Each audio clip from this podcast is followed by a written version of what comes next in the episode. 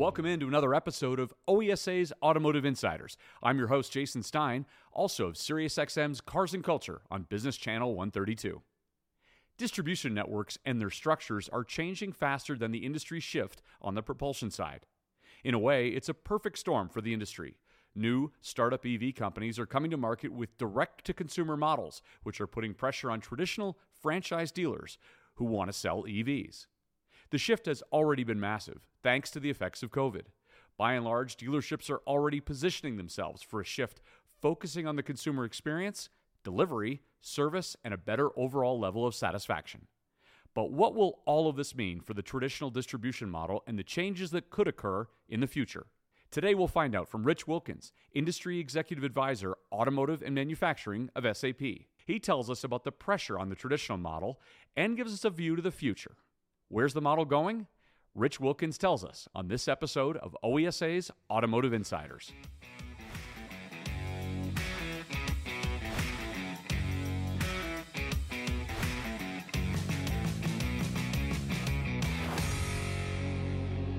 Well, it's great to be at the Detroit Auto Show with my next guest, and not only for the fact that uh, we are surrounded by a great product and obviously people in the industry, but we're here talking about something extremely topical, which is the changing distribution or possible changes in the distribution model. Rich, so welcome in, first of all. Yeah, it's great to be here. It's great to be at the auto show this year, It too. is, it It's been a great success. Yes, indeed. So tell me just initially your thoughts on some of the biggest disruptive changes occurring in the retail landscape and the distribution channels going forward. Well, obviously, some of the usual suspects, you know, around just the supply chain issues, so- semiconductors, you know, things of that nature. But really, just the whole relationship of the consumer, you know, to a dealership is is going to make some fundamental changes over the next number of years, and that's all being driven by you know the EVs, the um, again some of the supply chain issues, some of the you know the the lower vehicle sales, but also you know driven by the fact that you know we're go- probably going to looking at fewer vehicles being sold, although the value of those vehicles will be higher as we go along. So all the tech that's going into vehicles, all the things that, that go into it, uh, the value goes up. So less vehicles, but that means places a huge demand on kind of the customer care networks that are currently in place, and that's where I think, you know, dealers are obviously going to be going in terms of you know where, where their focus is going to be not just that initial sale that initial you know dealer ro- showroom floor type of interaction that they have and then you know here's your contract and on your on your way you go with your brand new vehicle and and the service garage is right out back. That's to that service garage is going to become a bigger player in the overall interaction of the vehicle. And we're seeing that right now with let's say ADAS technology right um, these cars have been on the road for five or six years. This is, you know, the standard technology. Ten years ago, we were just talking about, you know, backup cameras and things of that nature. Now, it's standard features on every single vehicle. So we're just discovering, really, not discovering, but we're just starting to train so that we can take care of the, that type of technology in the vehicle. So, you know, certain um, you know repairs or certain services that have to be, have to happen on a perfectly level floor. There has to be ways. There's specific ways to calibrate each individual device. So as the more and more technology goes into the vehicle, that service space within the dealership becomes the most critical part of the dealership. The other thing is is that you know from an aftermarket perspective, it, you know we have you know numbers that say that dealers um, will. I mean, people still want the dealer experience. So um, it, it is a, still a major purchase.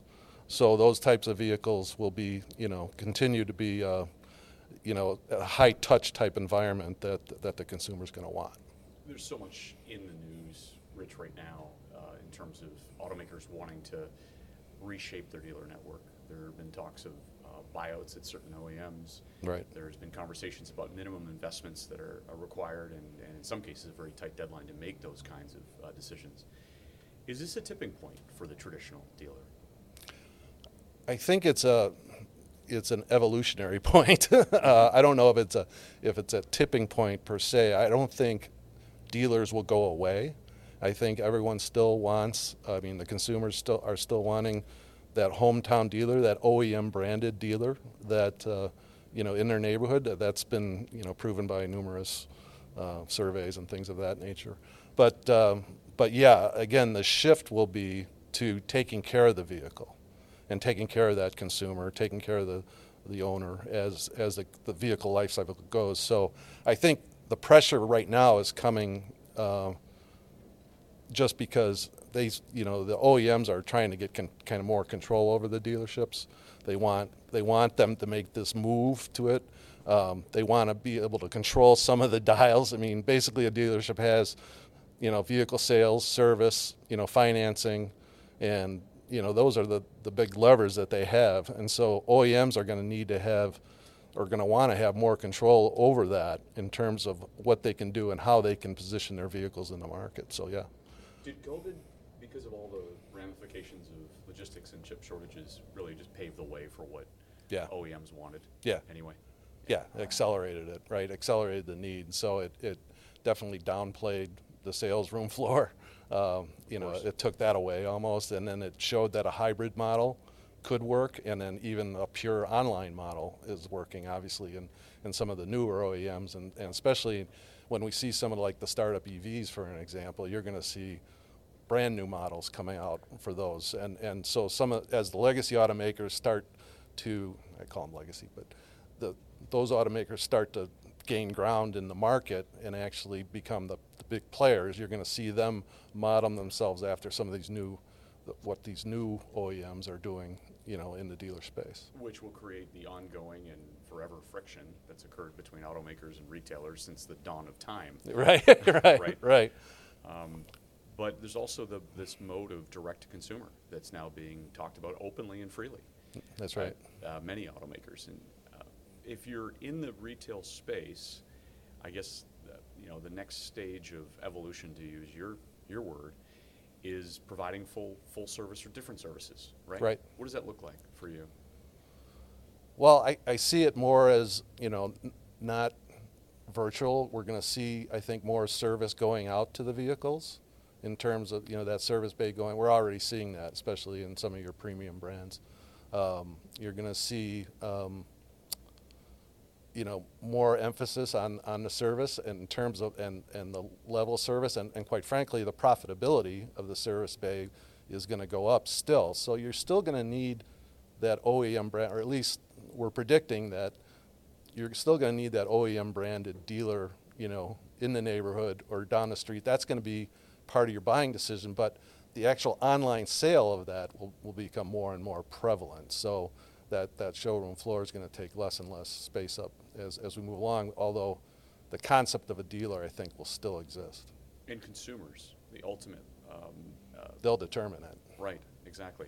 I mean, consumer buying habits we've seen over the last two years have just changed completely. The, where was once a, a, search and click and, and, and a drive around various lots is now search, click, buy. Isn't right, it? right. Yeah.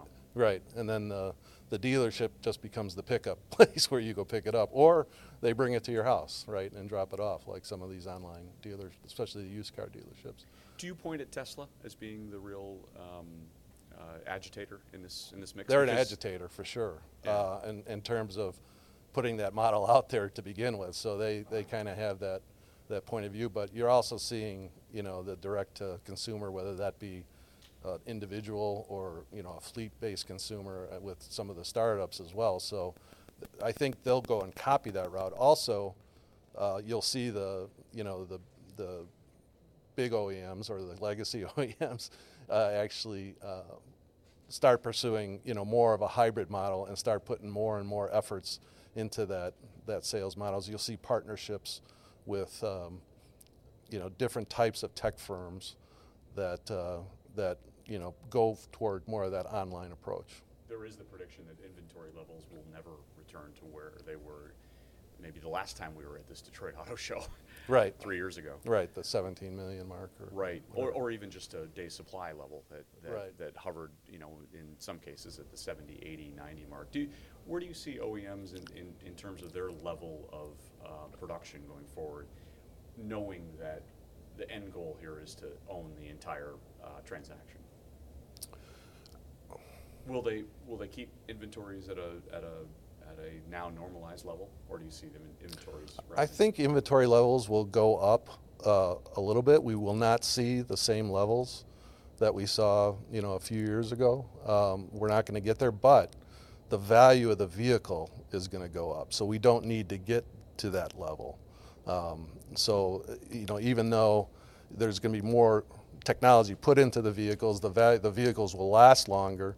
Um, but at the same, and they'll they'll they'll you know they'll get more usage or whatever, and then and trade-ins and things of that nature will become less. But um, but again, the the actual you, you don't want to focus on kind of the the unit price of the vehicle, you, or you you don't want to focus on the number of units produced. You want to focus on the value going into that and what kind of value is being driven into the market based on each individual vehicle. And do you worry finally about affordability? I mean, there, there is um, a fairly um, a great concern that the middle class buyer, entry level even buyer, is being completely squeezed out of the market because of trans- average average transaction levels. I think that's what we're seeing now, but we, we haven't seen, you know, we're, the automotive business is a business where in order to make money, we have to make millions of these things. We, we, we can't just make a few. So we, we're going from making a few, like in in the, in the BEV space specifically, to now, you know, GM's coming up with a very affordable vehicle that kind of suits your, you know, your average family consumer. Um, and, and, and these are going to become, you know, these are become the popular vehicles. I mean, you can just go down to the, the showroom floor and see all the everyone has an EV in their in their space.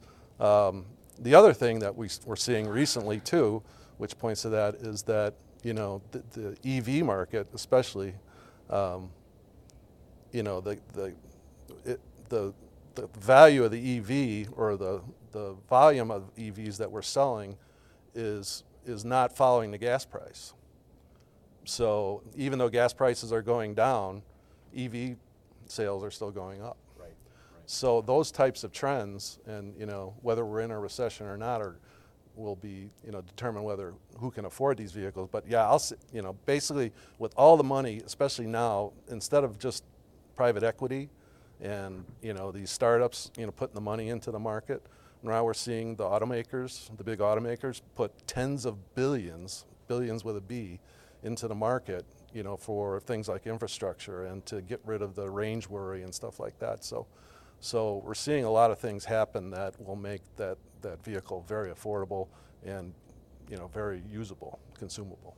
Rich, thank you so much for joining me on the program here at the Detroit Auto Show again. All right, great to be here. Thanks, Great. Jason. Thank you. That's this episode of Automotive Insiders. Remember to follow the program wherever your favorite podcast appears. And thanks again to my guest today, Rich Wilkins of SAP. Thanks for listening to OESA's Automotive Insiders. I'm Jason Stein. We'll talk to you again next time.